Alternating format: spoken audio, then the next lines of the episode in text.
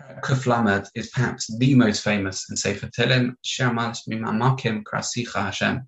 Ah, Mimamakim Krasicha Hashem. Unbelievable perek. What is this? So tragedy is conducive to tefillah. When I call from my depths, you know, the chazan in the old shuls um, used to step down. Sometimes the bimah was actually was with the floor by the chazan was slightly lower. Um, things that push us down a little bit prevent gaiva. They create a wellspring of tefillah they create a wellspring of I need to know that I'm not everything. I am not, uh, you know, I'm not gaivadik. I'm coming from a place of yearning, from a certain place of shiflus and another humility.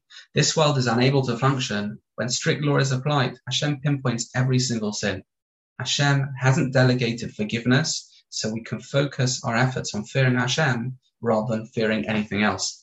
Um, the perek describes a longing for the dawn. In other words, um, more than the night watchman awaiting the dawn, we yearn for the dawn even more. As we yearn the end of the shift, the end of Golis, um, that is uh, that's what's being referred to over here. It's actually quite cryptic.